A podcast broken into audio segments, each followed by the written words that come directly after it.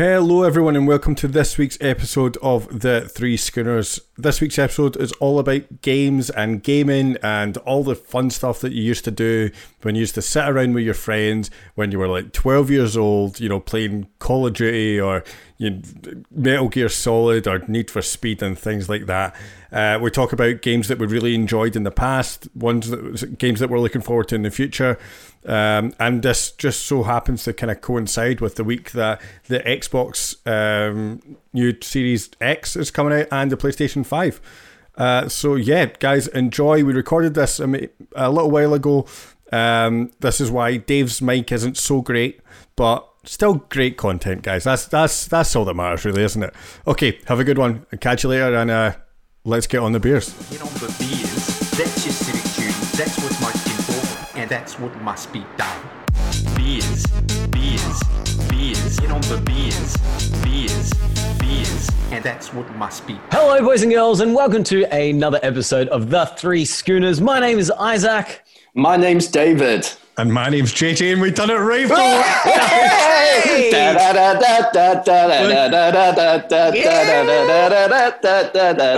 First try, man. Flow chart, flow chart, flow chart. Have we even got the flow chart this week? No, we haven't. I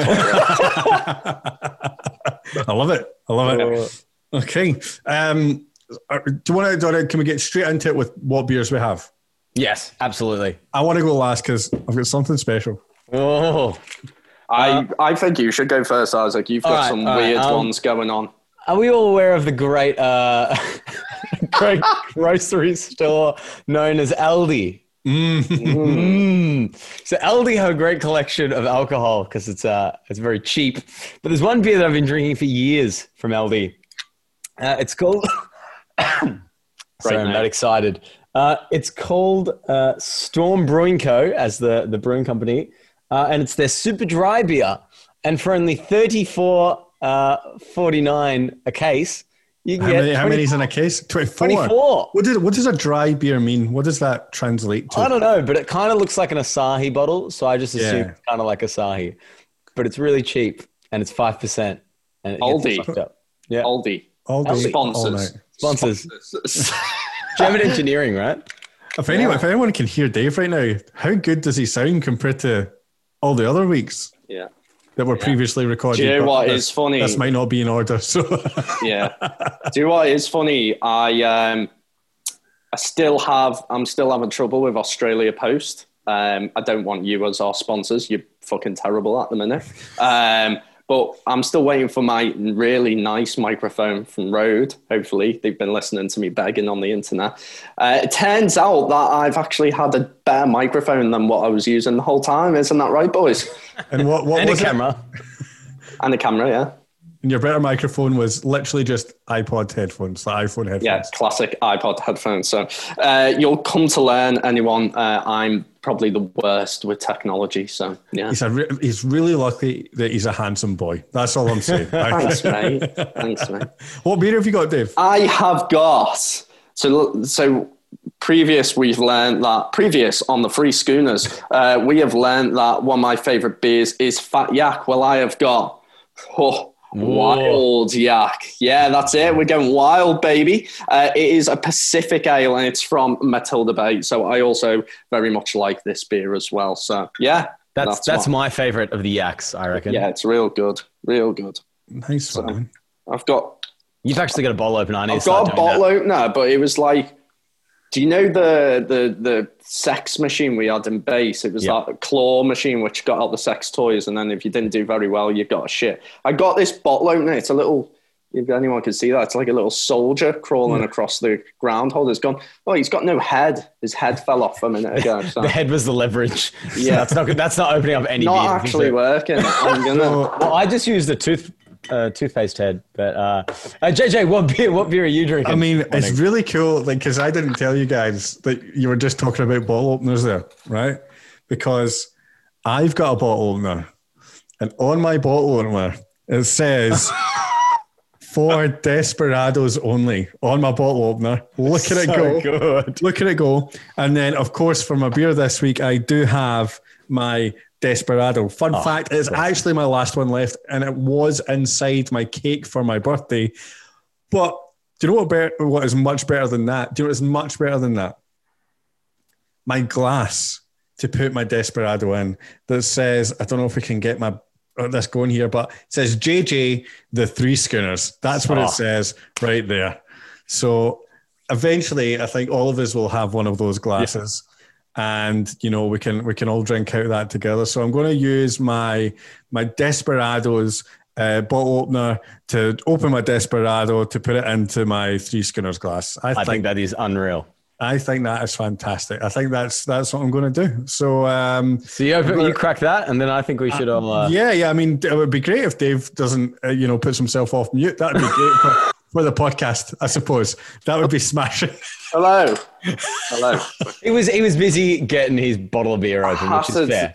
I had to go on an epic adventure to get. Right, that's that cracked. Cheers, everybody. Cheers, everybody. And now I have to do this awkward thing where I have to pour a beer into a glass using one good hand and one that doesn't listen to what I tell it to do. Everyone just continue. I'll let you know if I spell it like myself. It's like the evil hand. It's not going well. Dave, do you want to introduce the topic for this one? Yes, I do indeed. This is a topic I am very excited about. So, ladies and gentlemen, we're going to go a little bit retro. We're going to get in touch with our nerd side. It's okay to be a nerd. Don't let anyone tell you otherwise. We're getting into retro gaming that we had growing up. So, yeah, that is our topic. We're not talking Twister. We're not talking Kerplunk. We're not talking frustration. Ain't no Monopoly here. We're talking about computer games. That's what we're talking about. And for those that are listening, this podcast is recorded in some point in time. It could be last week when you're hearing this. It could be 2 months ago. This is a non-linear, non-timeline episode of the pod. But here's how to pinpoint it. Here is exactly how to pinpoint it. No, don't pinpoint it. It's off the block. We don't give any perspective on time. It's such a coincidence that we're recording and this happened today. I don't need to know that. A thing happened today referring to games. And that was a thing. News. It was you're a bad influence, man. 5... Anyway, Spive. May have been released. Anyway, so who's going to start? I'm going to go out. I'm going to start. Go for it, Dave. Yeah, let's go down the trip down memory lane and let's get into our favorite games. I didn't even mean that to rhyme, but it did. Look at us go. Before favorite games, what was your first console? Dave, what was your first ever console? So when I was a kid, my first ever console was a Sega Mega Drive. Fuck yeah. I think it was the Genesis. I think it was. And that is a moment in time where my parents realised they fucked up. Because David stopped going outside when I was a little kid. Yeah, back in my day, we didn't have mobile phones and whatnot. You just... Yeah, technology wasn't really a thing. We had internet that was dial-up, It made that horrendous noise when you tried to get onto the internet. Didn't even really know what internet was, but I was given the Sega Mega Drive. So kids out then would play in the streets and go on bikes and build shit and hurt themselves and fall out of trees. What are you talking about? That sounds crazy. I know, but I got a Sega Mega Drive and we put a stop to all of that. That was my first ever console and I had hours of fun on that. And that's probably where my love for video games began. And I grew up well into even now I'm 31, I very much love video games. But in my teenage years, I probably got pretty bad with video games to the point where it was starting to affect actually my social skills, which I'll go into. But how was it for you? Mate, what was your first one? So mine, all right, so the Mega Drive and Sega, so this is getting real nerdy. It has had many different names in different countries and all that kind of stuff. The whole Sega portfolio was very different. Wait, so say that again. Yeah, that was a weird one. That was weird. Sega. What? Sega. Sega. It's literally the start of the fucking game. Meanwhile, in Australia, Sega. Yeah, fuck it. Bloody oath, mate. So, all right, so you say the Mega Drive or the Genesis. I assume you mean the 6-button one with a bit of a loopy kind of thing going on. Mm-hmm. Am I wrong? No, I think you're wrong. I did some Googling, right? Because I've had this argument and this discussion with some friends. I'm pretty sure what I had was technically Sega Master System 2, but it said the Sega Mega Drive on it, right? Okay, so I had the Master System. Yeah, because there was two different controllers for the Mega Drive. That's why. You did have the 6-button one, which was like the pro version. Yep. It was weird. But there was a 6-button version and a 3-button version. And the 3-button version was my Mega Drive. That's what I remember. Okay. I had old school one, 2 buttons, 4/4, and I'm looking at it right now. I'm pretty sure it was the Sega Master System 2 with fucking Alex the Kid, all that good stuff. Yeah. So we're all Sega kids, right? But you can't talk about. We've got no Nintendo fags. Well, I became one. So mine was, my stepdad had a Sega Mega Drive, and I used to play FIFA like 95 on it. Super. And I found this this cheat where all you had to do was run down the wing, and the game was coded so badly that no other players could get you. So all you had to do was cross in the ball, and you'd score 100% of the time. Every time. And he'd had it for ages, and he was like, "How did I not know this? Also, please stop doing that." And then after that, he got a PlayStation. So these still aren't my things yet. I've still not got one. He got a PlayStation. And that was great. But then I got my own first thing, and it was an N64. Which is the perfect console to have as a kid. I never had it, but it is. You can't deny that it is the perfect kid console. So good, man. What was it? The N64 or? Yeah. N64, yeah. And then a weird bit was that do you remember Dreamcasts? I almost got a Dreamcast. Yeah. They were the weirdest. Why? Let's retrace our steps a little bit. You cannot talk about the Sega Mega Drive without talking about the legendary Blue Flash himself, Mr. Sonic the Hedgehog. Yeah. I was the kid though. I never wanted to be Sonic. You get your mates around. I wanted to be Tails. Well, it was all about Tails, man. He could fly. Yeah, what about, is it Knuckles? Knuckles was cool. Knuckles was fucking great. He's hard as shit. Yeah. So I just love, as a kid, I was the Sega camp, which was definitely the worst camp, right? Objectively, it sucked compared to the Mario and Nintendo world that they created, and the consoles, and the longevity versus Sega, which now only makes shitty arcade games, if that. But, growing up and being that kid that had the shit console or the shit games compared to everyone else, they were talking about their Mario shit and I didn't get it. Mario was, man. I got obsessed with Mario again because I was lucky. Oh, shout out to the good old Mashton Kutcher boys once again. Those boys got sponsored by Nintendo to go and do an advert for them, and they got all this stuff. They got flown out to all these places and done a video for them. And they got given Nintendo Switches, and they gave me a Nintendo Switch. Aww. No way. Yeah, man. So they did a video for, or did promo for Nintendo. That's incredible. Yeah. For crazy. I think it was a new Smash Brothers they done it for. Yeah. And they gave me a Nintendo, and I started playing Mario again. I said, Jesus, man, this is great. It's the simplest game.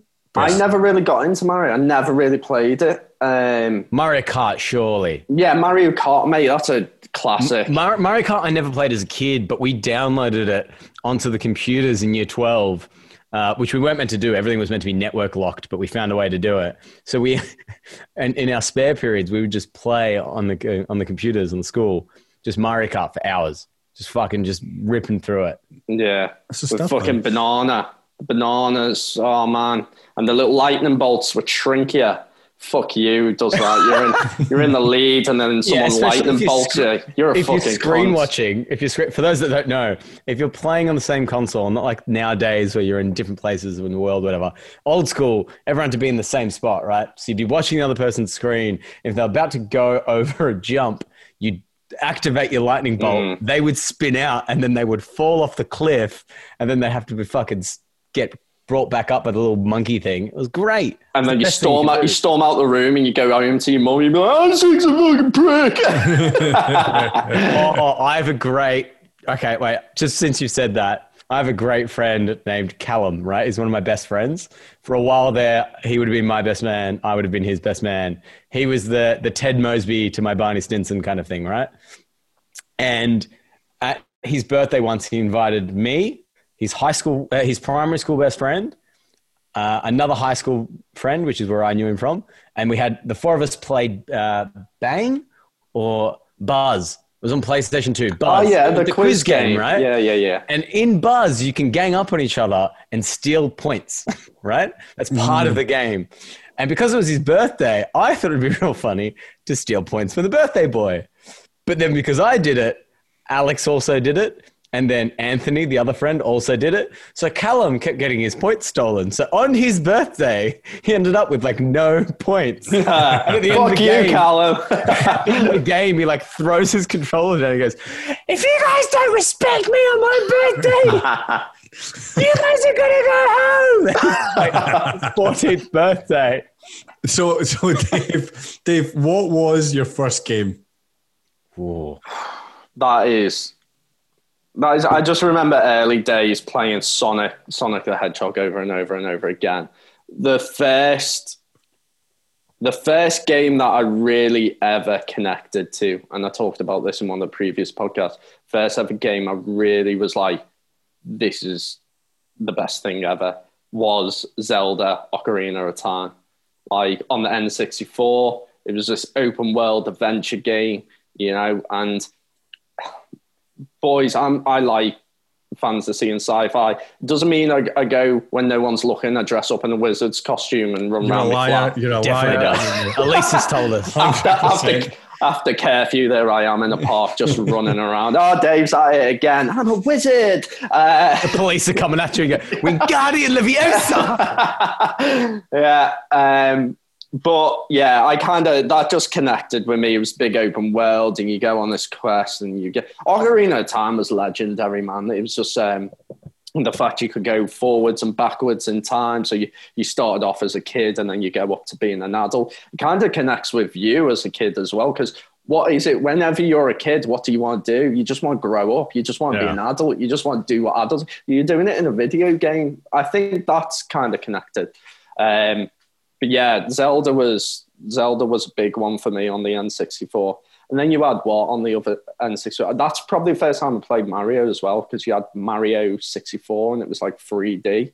I never really played Mario when it was 2D. I never got on that 3D Mario. One was great, man. That was so good. Did you ever play a game called Banjo-Kazooie? Yep.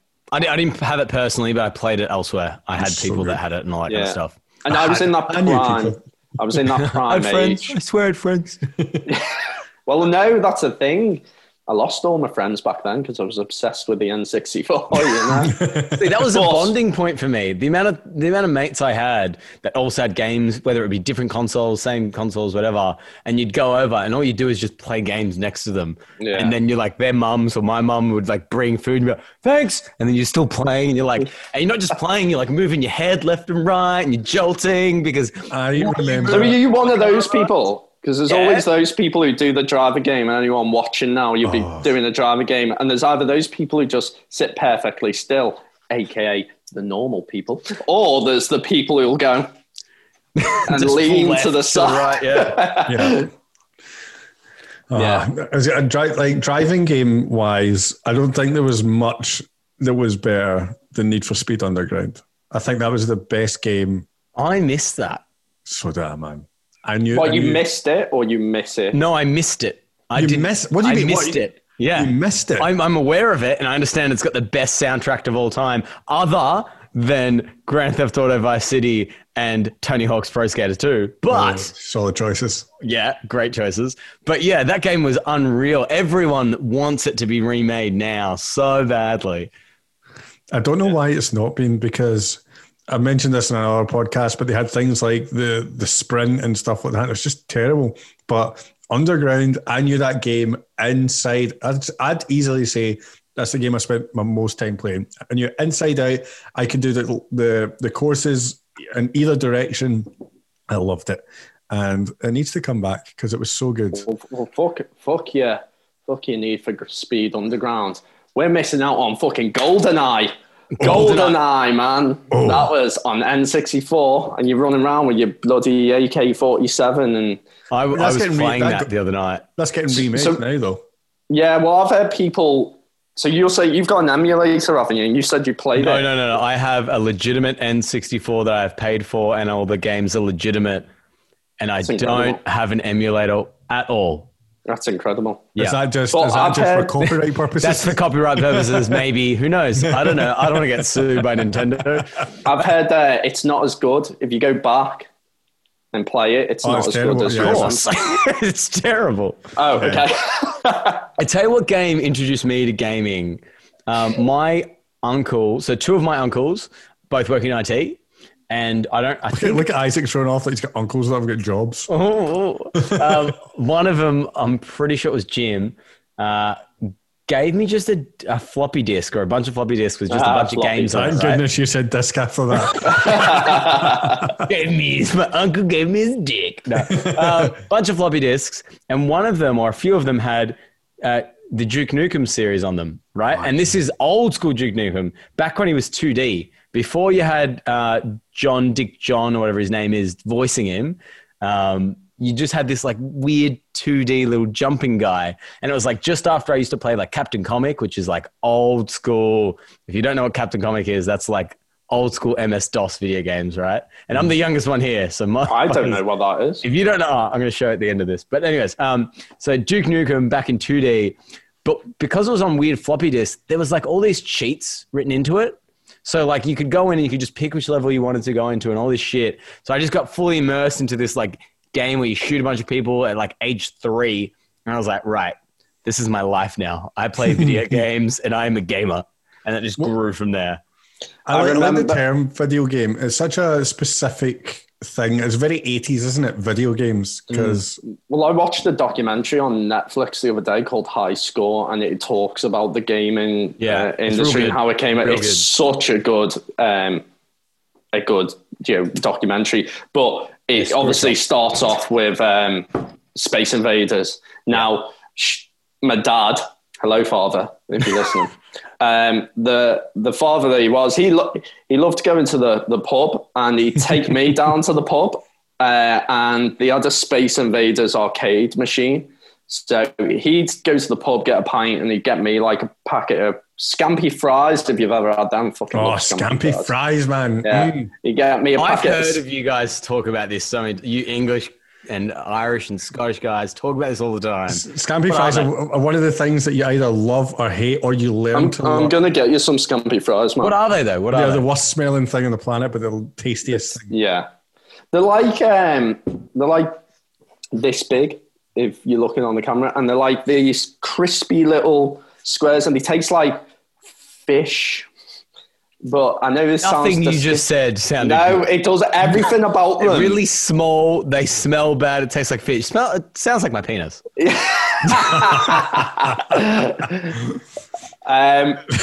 Yeah, fair. By the way, ladies, I am single, just in case you were wondering. Just in case anyone was wondering. Everything about them's off-putting. If you were the marketing developer for that brand, I didn't envy your job. You had a really small smell of fish and you don't like them until you put them in your mouth, but you've got to put them in your mouth first and then you'll love them. You've practiced that, haven't you? Yeah. Guess who was the marketing developer? Jesus Christ. I'll get you a packet of scampi fries. But yeah, so my dad would take me down to the pub, he'd get me a bottle of pop and a packet of scampi fries. And I was like, bottle of pop? Are you American? What was that? English, man. Ugh. Ball of soda. What do you call it when you've got, you know, the drink that you pour water into? What? You know, cordial. Cordial. What do you call it, Dave? Cordial. Do you call it or do you call it squash? Yeah, sometimes. It depends if I'm wearing that velvet glove and feeling a bit bougie. In Scotland, we call it diluting juice. It's loot and juice. I mean, that's what it is. It's juice that you dilute. And in Glasgow, they just drink it straight and they call it your morning pick-up. Yeah.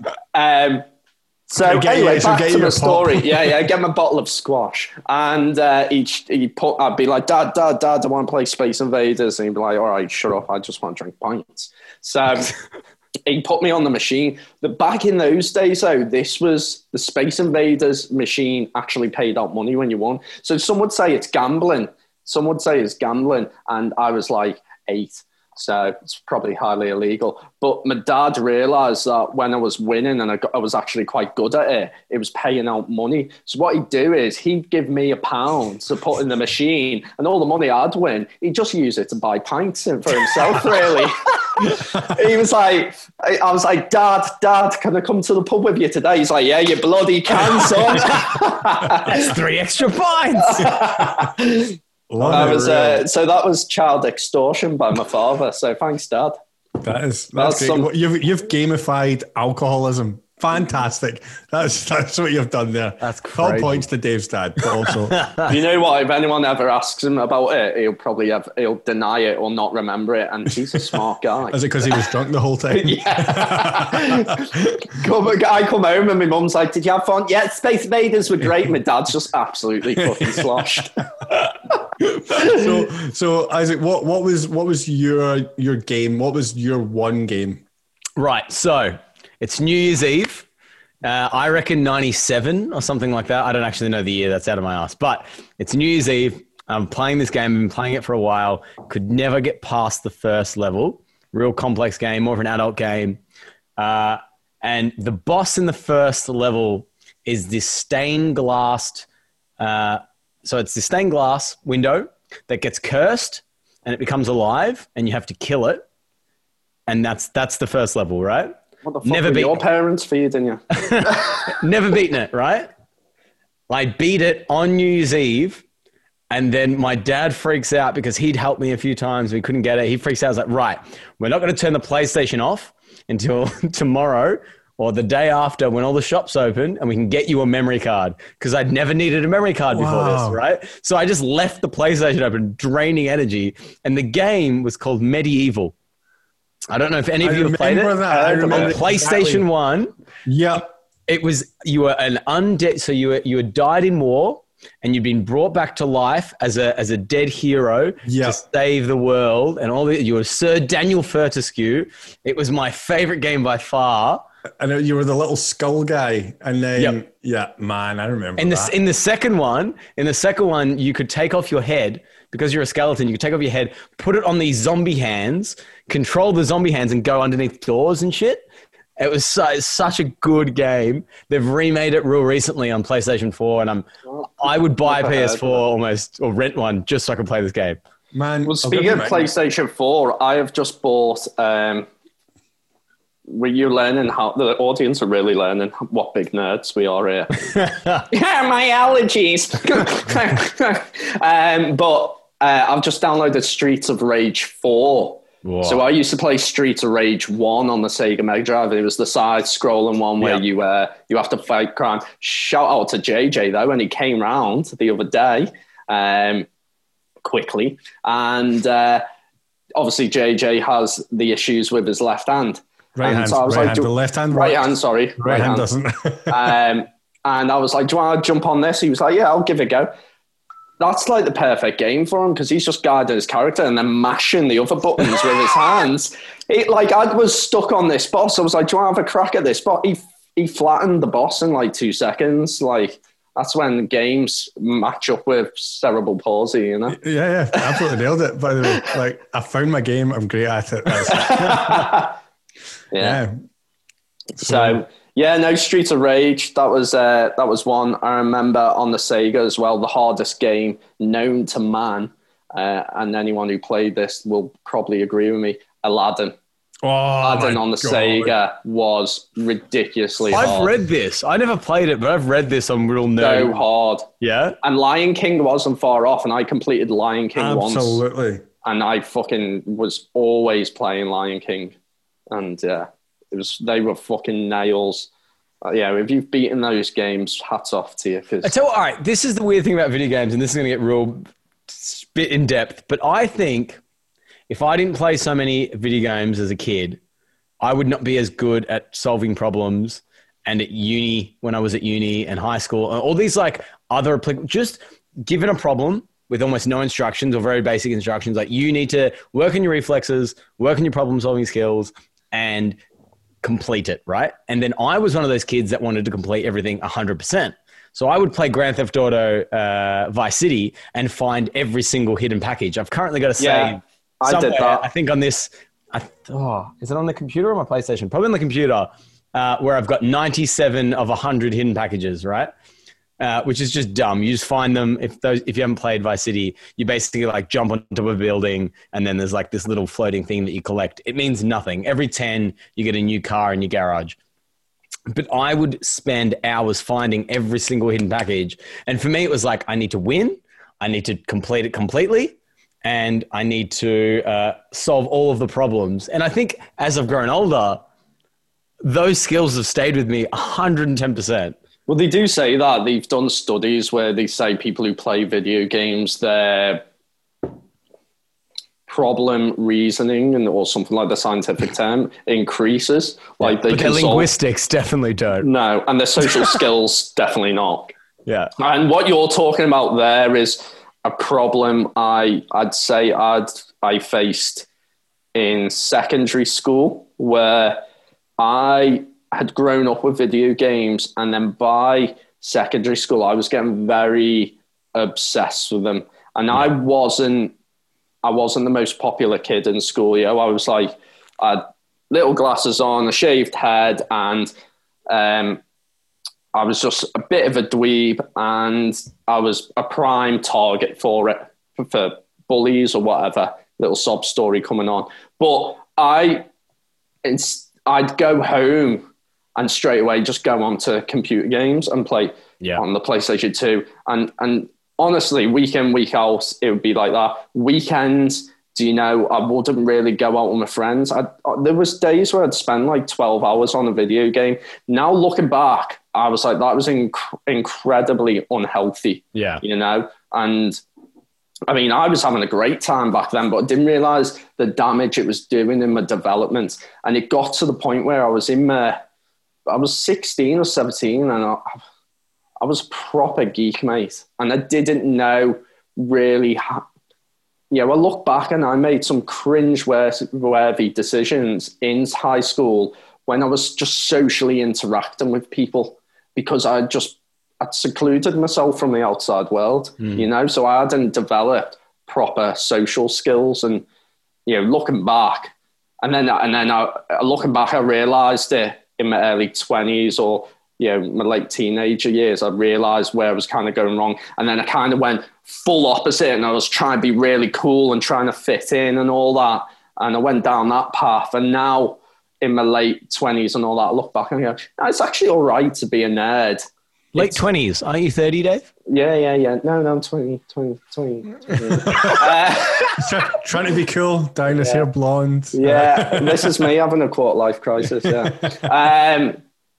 But now looking back, it's okay to be a nerd. It's not okay to be an obsessive nerd, you know, where it's just consumed. Just throw a bunch of the audience under the bus. You're obsessive nerd? Not okay. I would like, you know what? I'd say, yeah, there's definitely a balance there somewhere, but those obsessive nerds are the guys that, you know, literally grow up to be rocket scientists. Those are your Elon Musks. Those are your Bill Gateses and your Steve Jobs.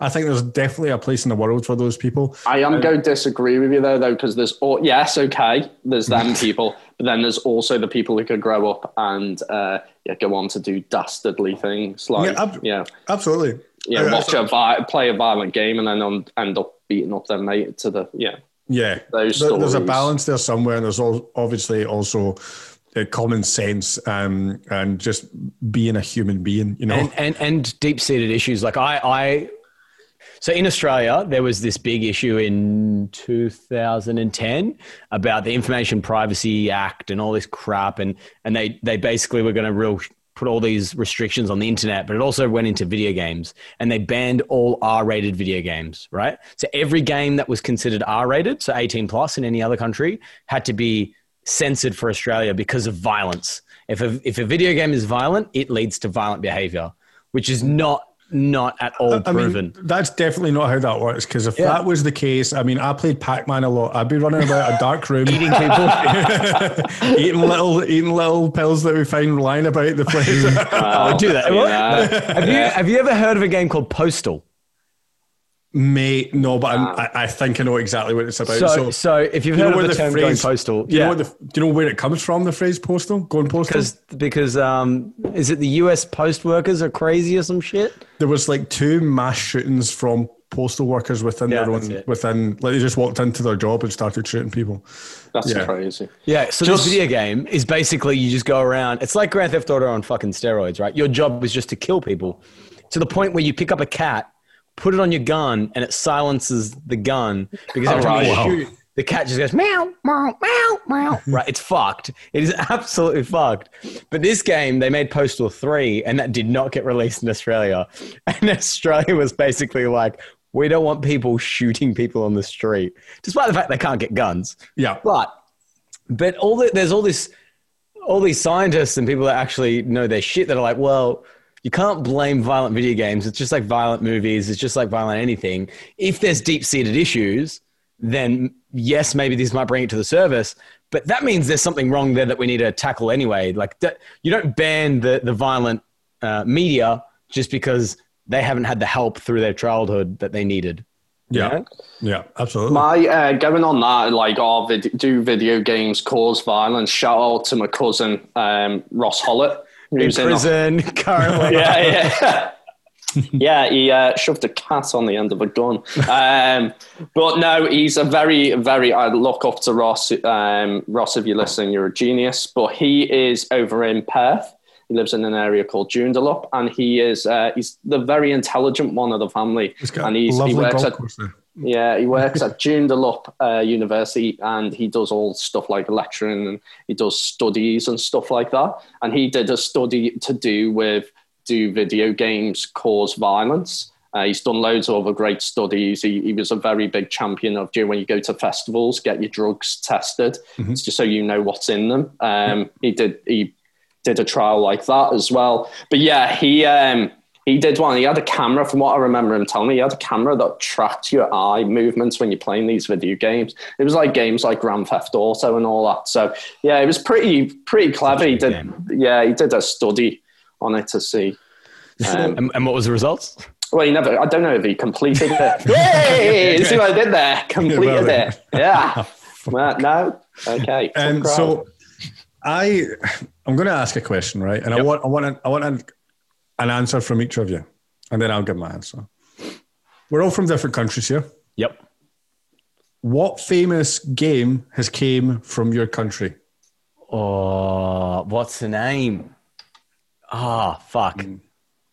I'd say England. Mm-hmm. Would have been, well, the only studio I can think of that was English that did a famous game was Fable. The company that did Fable. Yeah. Because I used to play that all the time, and I know they were an English company. But... Cool. Yeah, fair. Isaac, that's quite a good one, actually, Dave. I mean, I just tried to Google it because there's a specific video game I got in mind, but we're weird. So we've got an EA Studios in Melbourne. Oh wow! Yeah. Which our friend Harriet, if you ever listen to this when you're done getting pissed in Darwin, she worked there for 6 months. What? Yeah, she was a PA. She was a PA for EA. Yeah. Patia. Did not know this. Yeah, so apparently they had a chill-out room, and when she was real hungover from Boozy Bingo, she would just go in the chill-out room and pretend she's chilling out, but really she'd just be hungover and just pass out there. You know all these stories, I'm like, right, first of all, you work for EA, marry me. Second of all, that's such a good job. Mm. But there it's the mobile wing. So it was just mobile games. But I tried to quickly Google it because we don't have a lot. But there was this at the Australian Centre of Moving Image, if you ever do come to Melbourne after or Maybe COVID doesn't exist anymore when you hear this. Who knows? Ah, timeless. But there is my favorite museum in Australia is called ACMI, Australian Centre of Moving Image, which is at Flinders Street Station or at Fed Square. And it's got like a video game museumy kind of thing going on there. And one of the things there is about Australian history in media. Mm-hmm. And it's got this video game there. That's like real Australian use like a boomerang as a weapon and all this kind of shit. And it's basically, like Crash Bandicoot, Banjo-Kazooie, all of those kind of games combined into an Australian version. And I have spent many hours going to ACMI over the 10 years that I've lived. You're only 10 years old. Wow. Whilst that game's been there. 10 years I've been there. I'd go in there and every time be like, oh, I'll play it a little bit longer. I'll play that game. But other than that, I have no idea what games have been made in Australia. I mean, if anyone's listening that does know any games that have been made in Australia, comment on... Oh, right. I got one. We've got comments, huh? LA Noire... Oh, yeah, mate, I know the guy that was the advertising guy for done. That. L.A. Noire was apparently made in Australia. Definitely not an Australian game. One of the guys that I worked with at Tesla, he was the advertising guy. He literally, every single advert for that was done through him. Yeah. What do you mean? Like he did the voice or? No. See the advert, like the posters and all that. He was the head of advertising thing, right? for it. JJ's just talking to me and like, you've got a really good voice, man. You should do adverts. What Scottish games exist? Because this is where I think it was going. Don't search it because I know you're looking at it. But I don't know because I found the game that I was referring to. It's okay. What was the game you're referring to? Tasmanian Tiger. Solid. Right. But I've never heard of it. Yeah, go on. So I don't know if you've heard of a little game. You might not have heard of it before. It's called Grand Theft Auto, right? Fuck off. It might be a little company called Rockstar that are from Edinburgh. Is Rockstar from Edinburgh? Yeah, man. Fuck yeah. Rockstar's my fucking favourite game developer. Do Grand Theft Auto 3, where you, like, it's sick as fuck, but loads of people would get a prostitute, have sex with them, and then beat them up. You wouldn't do that, right? At least. No, not in real life. I mean, not that people know of. But that is a joke, by the way, really poor taste joke. However, it makes more sense now you've just said it was made in Edinburgh. I'm going to get hate mail from Edinburgh. Edinburgh's pish anyway. But yeah, so a little company called Rockstars from Edinburgh. It's really cool. Like a lot of the guys, a lot of the DJs around Scotland ended up with their own radio station in Grand Theft Auto. So you've got things like Soulwax FM and things like that. And these are all guys from. Right. Well, hold up. Do you know anyone from Emotion 98.3? I am the voice. If you fucking, I was Emotion 98.3. I downloaded the whole thing and put it into my WinMX playlist. I remember that? Yeah, not Windows Media Player, WinMX, right? And I had the whole fucking Grand Theft Auto Vice City Emotion 98.3 soundtrack playing constantly. The soundtrack to Vice City was the best thing ever. Incredible. Tempted by the fruit of another. Oh. Last night a DJ saved my life and so many good songs on that game. So good. So I think Grand Theft Auto also holds the record for the most amount of money made by any form of media in 24 hours. I don't know if that still stands. Really? I'm going to do a quick Google here. What do you mean by any form? Are you referring to are you talking about pre-orders or are you talking about... Grand Theft Auto. It could be in-game sales when online got released. I know Grand Theft Auto 5 online. Yeah, no, I'm definitely 100% right on this. Grand Theft Auto 5 made $800 million in the first day of sales. That was ridiculous. What, pre-sales or? First 24 hours on sale. Yeah. So Jesus. I mean, it doesn't surprise me. Grand Theft Auto is by far it's the best game series. It is the best game series. It's just obviously immersive as fuck, but it's just fucking sick. You get to live the life that you, not that you want to, because that's questionable morals. Parts of it. Yeah, absolutely. It's like a movie. There's no repercussions. There's no repercussions. Yeah, it's like living a movie. day in and day out and doing another fucking which is an interesting theory, and I think like Black Mirror probably or something has done this, but like what if you were in a world where the handcuffs are basically taken off? What type of person do you become? It's kind of fucking dark, man, because if without the constraints of regular life, what type of person are you? I don't know, man. I do a lot of the things that I want to do every day. Yeah, absolutely. Yeah, there's me on Grand Theft Auto doing the speed limit, indicator there. Have you ever tried to abide by any of the road laws? Yeah, I tried it once. Yeah, it's so hard. Really? Why is this harder than real life? Go on, JJ. We're nearly 1 hour into this, and we've kind of nearly... We've mentioned it once, but we've not spoken about it properly. Tony Hawk Pro Skater. No. Tony Hawk Pro Skater 1, 2, and I'm just going to throw 3 in there. Yeah, absolutely. Just because. What a game. Even Underground, though. Underground abolished the idea of time limits. You no longer had to do all of these tricks in 2 minutes. You could just go in almost like a sandbox environment and just skate. Like the whole series, it brought skateboarding from being this thing that people with really baggy jeans did in like parts of America into being like a sport that the rest of the world knew about. Yeah, yeah. The X Games became huge. Yeah. That was about the time that people like Bam Margera and things like that were coming through. Yeah, Bam was fucking legendary. Yeah. You had Rodney Mullen. Rodney Mullen was the one that just did like floor stuff. Yeah, it's great. Oh. And a big Tony. My missus Yasmin's met Tony Hawk. Really? Yeah. What's he like? He's really good at skating, apparently. Yeah, I hope so. You really do. And okay, so that's one game that we've spoke about. Another one that I wasn't really a fan of, but I don't think we can talk about gaming without mentioning it, is Call of Duty.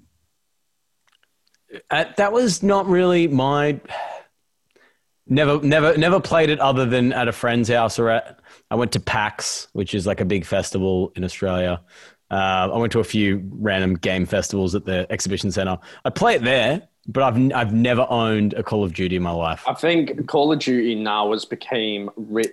Call of Duty is one of those games where I'm talking about when I was a nerd and all that and still am, but like it was uncool to be seen playing video games. Like, oh, you play video games. Oh, you're a fucking nerd. Now some games, I believe, are cool to play. Call of Duty is one of them now, I believe. Now, in this day and age... Call of Duty's always just been a cool game. It's a shit game, in my opinion. So, all right, when it first came about, you had Counter-Strike. That was a shooting game that was 10 times better. But I was a PC gamer. When I graduated from PlayStation, I went to PC. So, for me, you had Counter-Strikes. You had your fucking... all that kind of shit. That shuttle over Call of Duty, but Call of Duty just had this mass marketing appeal. Yeah. And then I reckon they semi-revolutionized it by putting in real voice actors from movies and all that kind of stuff and making games more of a media that was something that's more approachable and acceptable and not necessarily challenging or this or that. It was just appealing to everyone. And then they really jammed that down everyone's throat with their millions of dollars of advertising. Yeah. Incredible. I was never really a PC gamer, but when I did go over to PC, one of the games I became obsessed with on PC, like obsessed, was Half-Life.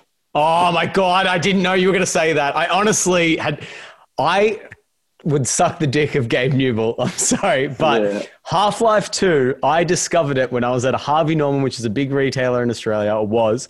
I found this game. It was all glistening. I picked it up and it said 48 real life muscles in everyone's face. I was like, what the fuck are you talking about? And bought it because it was on special for $10. I plugged it in. It blew my fucking mind. Half-Life 2 is incredible, to the point where Half-Life 2 because I'm presuming you did so Half-Life 1 has a cult following. You've played Half-Life 1, okay? So Half-Life 1 just exploded onto the scene. It's a kind of survival game. You got me excited, I'm sorry. If you haven't played Half-Life 1, I don't know where you've fucking been, or you're too cool for us. But Half-Life 1 really... I haven't played it. right, fuck off. It's the two schooners now. Half-Life 1 revolutionized...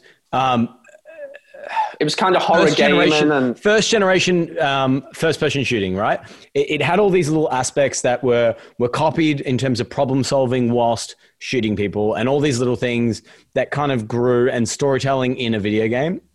Then when Half-Life 2 came out, the graphics were revolutionary. So it used so you might be aware of Steam or Valve or any of these terms. That was Half-Life 2 came out, and then all of these things came out of Half-Life 2, right? So you had the original Half-Life 2, and then Episode 1 and Episode 2, which all had some of the best graphics ever. But it wasn't just graphics that are like, oh, it's pretty. It was about creating emotion in characters' faces and creating a story that paired with that emotion. Then from that, they created Portal 1, which had the most unique fucking physics system in the world, where you could throw something through a wall and it came out somewhere else due to portals that you shot.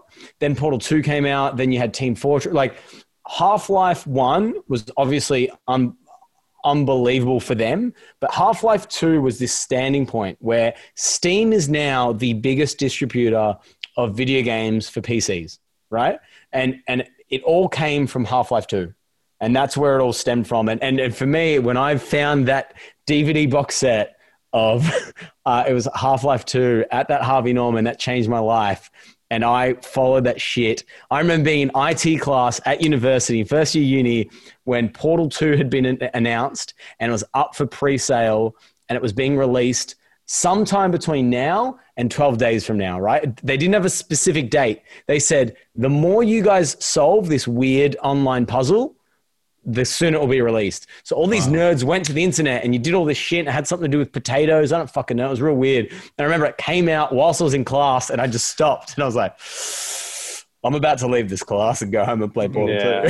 Half-Life 2 as well, Episode 2. Oh, don't. Is known in gaming as one of the biggest cliffhangers. Oh. Because I don't want to spoil it for anything, but something massive happens. And then Half-Life 3 never came out. It never came out. Episode 2, something massive happens. And that was what? It's got to be over 10 years ago. And they've never released what happens. Why haven't they ever brought out the thing? Right. I don't know. So you, JJ, you're so unaware of... They're cunts, right? They would post source code in some of their games that would have this little inkling. And it would be... If you decoded it, it would be a JPEG that was like Portal 2 is coming, right? So they had all of these things in depth in all these games, and because they knew their audience were coders and this and that, they could put everything there and put in the file name of this real unique file, and it said like HL3, Half-Life 3 is coming, right? And you'd read it and you'd be like, fuck, it's coming, right?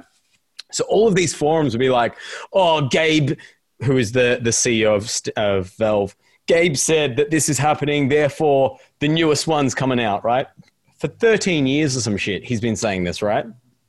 Eventually, they released a new Half-Life. I don't know if you know this, Dave. Yeah. Recently, Alex. They released it. It's Half-Life Alex, but all it was basically just a VR demo. So they own a bunch of VR material and distributors and all this kind of stuff, and they want VR to be the next big thing. So... they made this VR version of Half-Life, which is shit, in my opinion. Not that I've played it, not that I play games much anymore, but it's not what it was. No. And nostalgia is coming out, and I'm too passionate about this topic, and fuck you, Dave, for bringing this up. I think that's a great segue on to where you think the future of gaming is going to be. Because, porn. Well, yeah, but, you know. It's going to be some Minority Report shit, isn't it? Or was it? What's that one with, what's the Scottish actor? He was in 300. Oh, Gerard Butler. What was the game? What was the film he was in? It was like Gaming. And Gamer. It was called. Gamer was great. Is that what it's called? Gamer. Dexter is the villain. Yeah, yeah. That was a great movie. But I think that's where we're looking at, man. I think AR and VR. I think AR more than VR. I think VR short term. What's AR? AR is augmented reality, and VR is virtual reality. Right.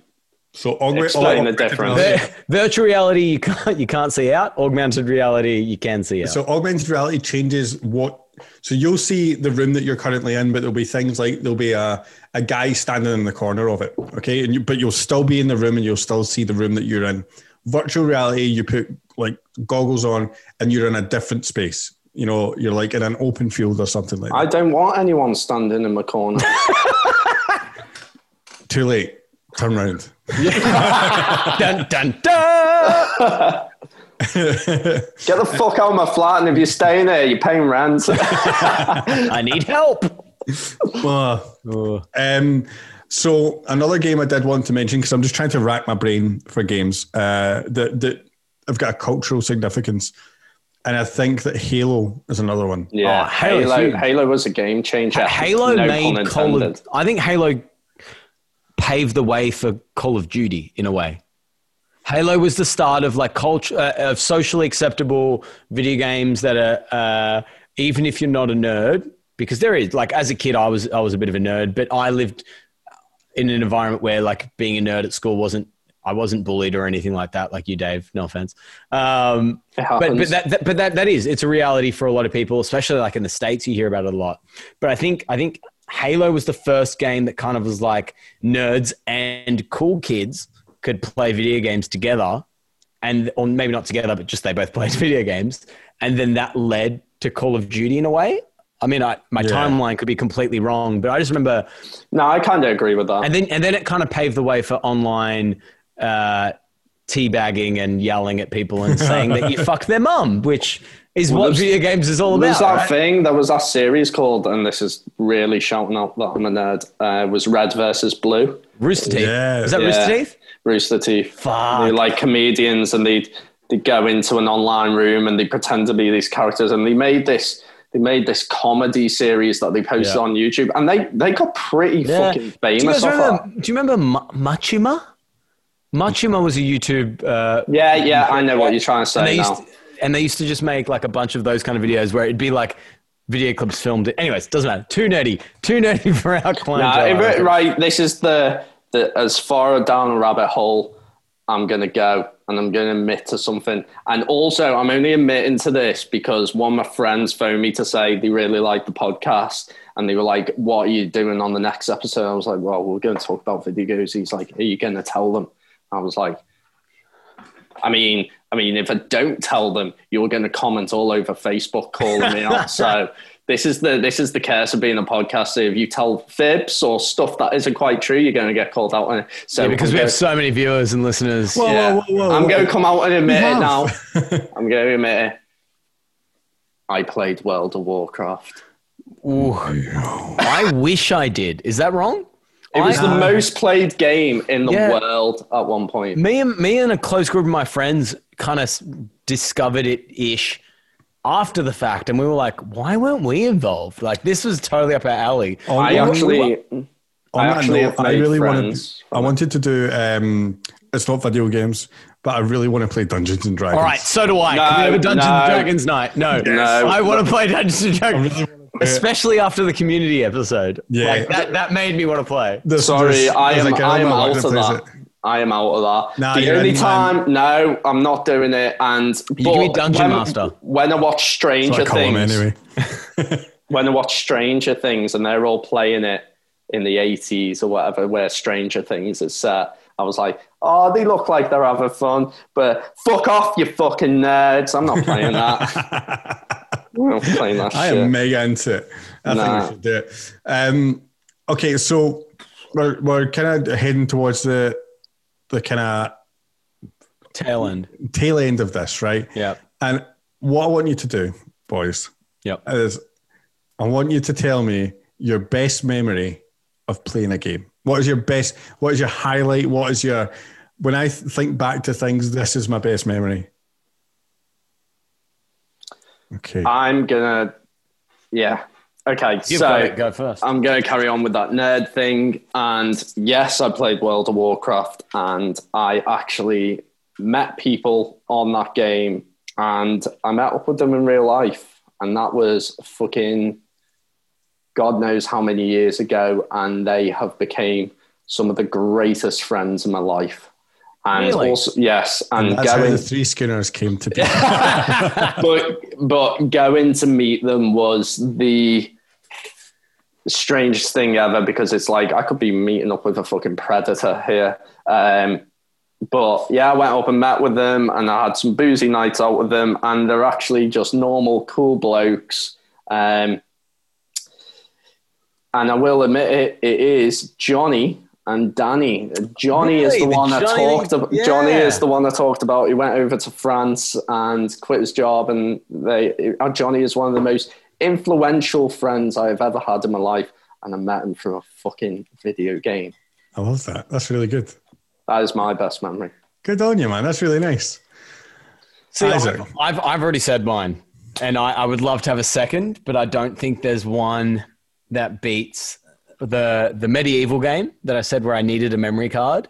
Yep. And the part that means so much to me as well is like my dad couldn't play video games. My mum couldn't play video games. They both were not inept, but my dad used to watch and like almost like not coach, but just be like, this is how do we solve this problem kind of thing. Right. And he was so involved and so invested that when I beat the level on New Year's Eve, but I didn't have a memory card to save it, he was like, let's just leave it on. I was like, oh no, electricity. Well, or whatever. Like I thought it was going to start a fire or something. I don't know. I was a kid. And he was like, no, we'll just leave it on for as long as we need to until we buy one. And then he came home with the memory card. I didn't go with him. He just came home with it and gave it to me. And then that was like my first time of saving my progress. Cause I feel like I don't remember what games I had back then, but the games I had must've been temporary state games where you play and then you finish and you play and you finish, whatever. It wasn't when you needed to save your file. And that, a game that I'd worked so hard on for so long, and I beat the first bit, and I'd worked with my dad, and I'd done this and that and all that kind of stuff, and I finally beat it. I think that was potentially my best moment in video games. I've had a bunch. I fucking played a bunch. But that one for me was really important. I think what you're saying there is like where they went out of their way to just do something for you to support my passion at the time. Yeah, and Mom, I love you to absolute fucking bits, but she did something similar. And I think I've never been very intellectual. I've never been very good at school, but I remember in school, I was trying really I've been terrible at maths my whole life. I'm probably on the spectrum or something with it. I just real struggle with it. Just specifically with numbers. I struggle with numbers. And you know, I'd either struggle with a 12 times table. I'm not going to lie. 12s? I don't know my 12s times table. No, I mean up to 12s. Like, one of them. 8 times or what. Anyway, I'm getting distracted. But my mum was like, if you work really hard at your maths in school and you get this result, I'll get you something. And I worked fucking so hard. This is like going from primary school to secondary school. So I must have been like 12, 13 or whatever. And she bought me, I went into Game, which was a retail store chain in the UK, and she bought me Final Fantasy IX, which was my first ever Final Fantasy. Oh. And she was just so happy the amount of joy it brought me. And, I got home, I was so excited to play it. I just wanted to throw it in the PlayStation, play it. And she'd come in, she'd be like, do you want a cup of tea? How are you getting on with your game? I'm like, it's great, Mum. Thanks, Mum, so much. She didn't have a fucking... I was like, I've just killed a dragon. She didn't have a fucking clue what I was doing. But it brought my mum so much joy. Yeah. Because she had rewarded me something. And she saw how much happiness it brought me. And it was because I worked hard at something. And that's great. That's a great way of using... something like games, because you see so many people now, they're like, I want a game, they get the game, and then it's constant. There's no working towards it. Yeah. It's so accessible. Whereas when we were kids, I feel like games were real expensive. They cost the amount they cost now minus 15 years of inflation, right? But the same, like $80 now, $80 back then. But back then, $80 was fucking expensive, right? Yeah. And you weren't able to have a new game every month, 2 months, or however, 3 weeks, 1 week, however long you much you buy games now. But back then, like you said, like you worked hard. That was probably like 2 months, 3 months of doing maths assignments or doing, and then then you got it, right? So you had just Mario Kart before then, and now you got this or whatever it was. And it means the world to you But now you can just fucking, you got indie games that are free to play and you can just do whatever the fuck you want and you don't have that satisfaction. No, you've got a point there, mate. Games aren't difficult to make anymore. So they're easy to acquire.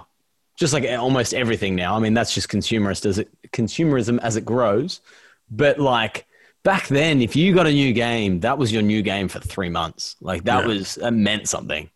Yeah. Absolutely. JJ, how about you, mate?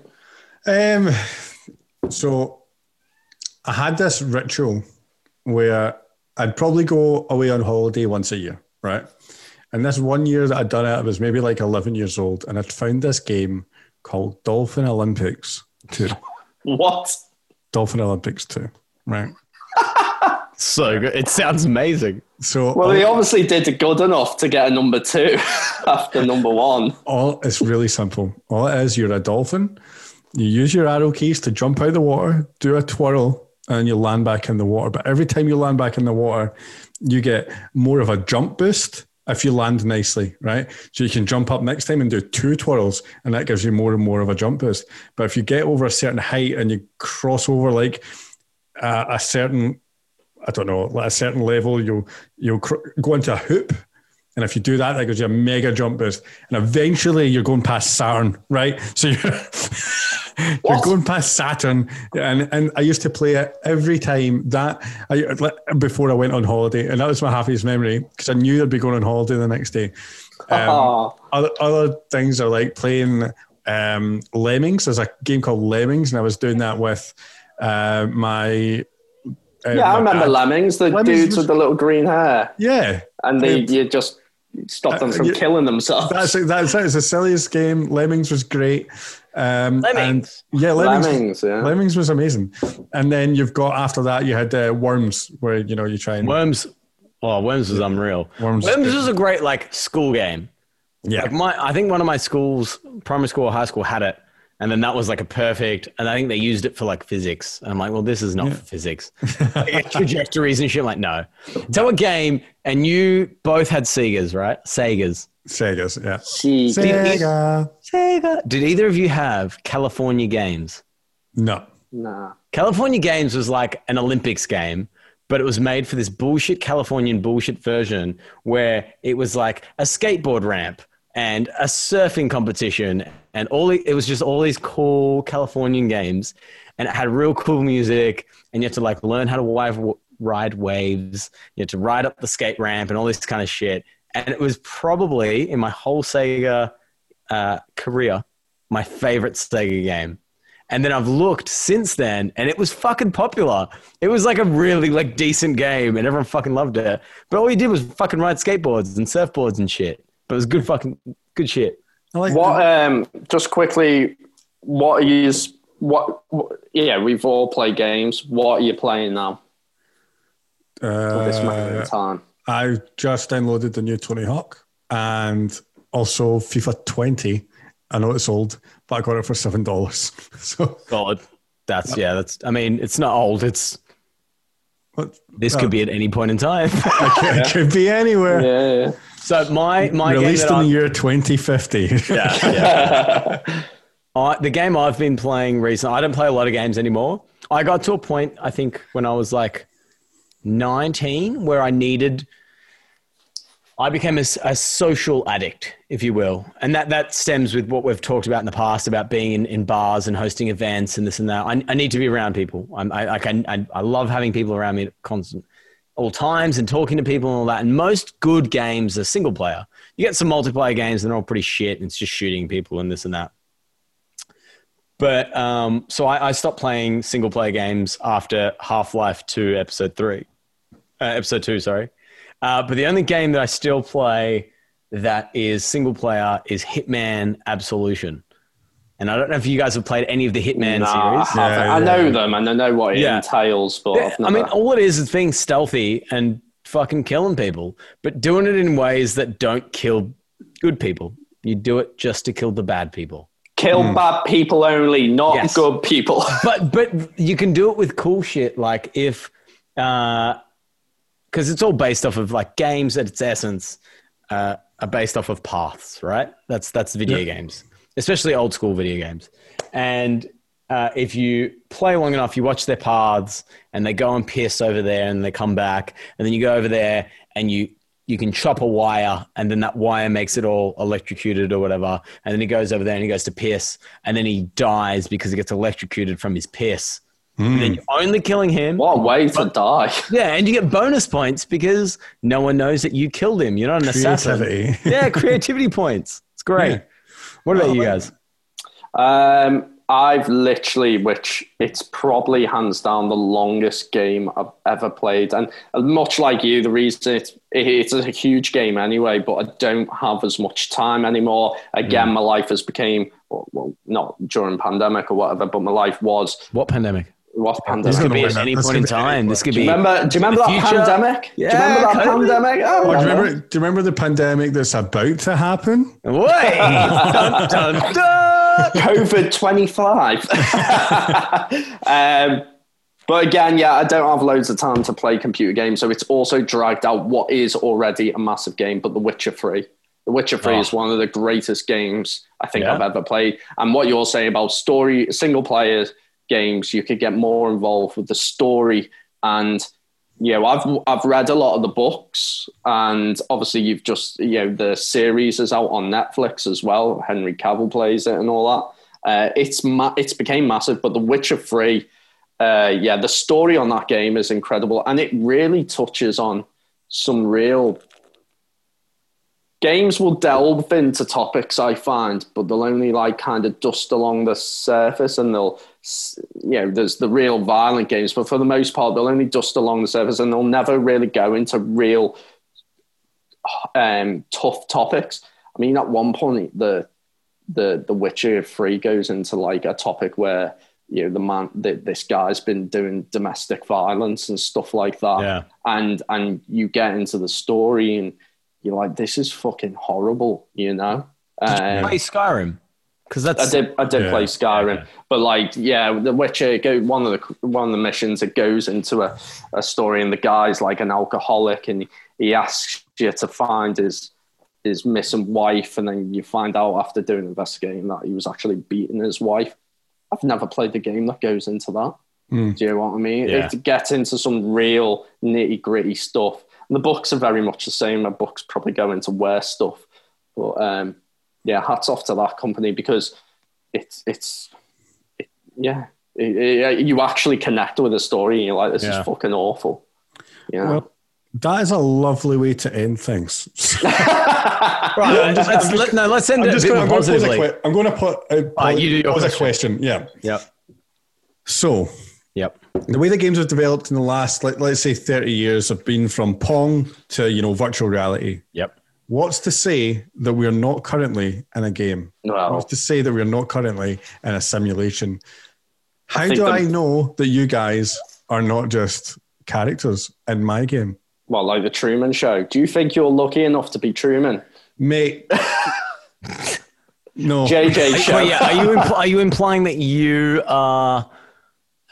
not an NPC, and that we're NPCs? Yeah, no, you can't be NPCs because I'm having a discussion with you. Non-playable characters can have a discussion with you. No, because I could. You don't know. I could turn into you later. You don't know what level of the game I'm on. I've not got my Morse skills up yet. That's when I reach. You just got to do the Konami code. Up, down, down, left, left, right, right, A, B, A, star, and you're sorted. That's it. I've got everything. I think there's a huge chance that we could be in a simulation.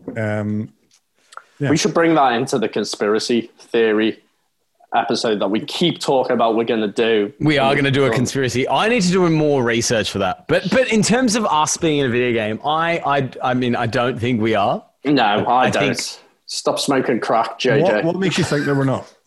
I think that we're too self-aware. Not to say that there couldn't be something way more self-aware about all kinds of things, more than like we think there's three dimensions and we think there's atoms and all those things could be so disproportionately not a thing, right? All of it could just be not a thing. But I don't know. I mean, if you really want to get real deep, religion, right? God created Adam and Eve. Maybe that's a simulation. Why do Adam and Eve have belly buttons? Have you never had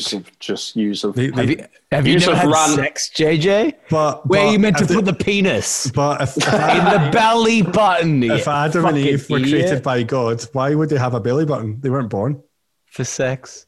Duh. Anyway, that's going to end that. You two fucking ran away from me, man. I've had a bit to drink and I really need to pee, so it's perfect. Yes, I'm thinking too. Do you want to say goodbye from me, ladies and gentlemen? Thank you for listening. Speedy exit from JJ. Yeah, I really need a pee. Thank you for listening once again. We are on all social media, almost. All of the platforms, all of the things. Basically everything but TikTok, because we don't want the Chinese to watch all of our moves. I do. Yeah, but are you going to manage it? Right. If so, right, here we go. Ad. If anyone wants a free position where we don't pay you on anything and you manage our TikTok, message us on the3schooners@gmail.com and we will open up a TikTok page and you can add it to your social media fucking portfolio in 2 years' time when you apply for graduate positions. Bam. And possibly when this episode comes out. Yeah. But yeah, we're on everything. So please subscribe to us on things like YouTube, Instagram, blah, blah, blah. Yeah. Dave? Goodbye. Video games. Yeah. No, thank you as always for listening, guys. And yeah, we really appreciate it. And yeah, see you next week. See you next week. Perfect. I'm not stopped recording it.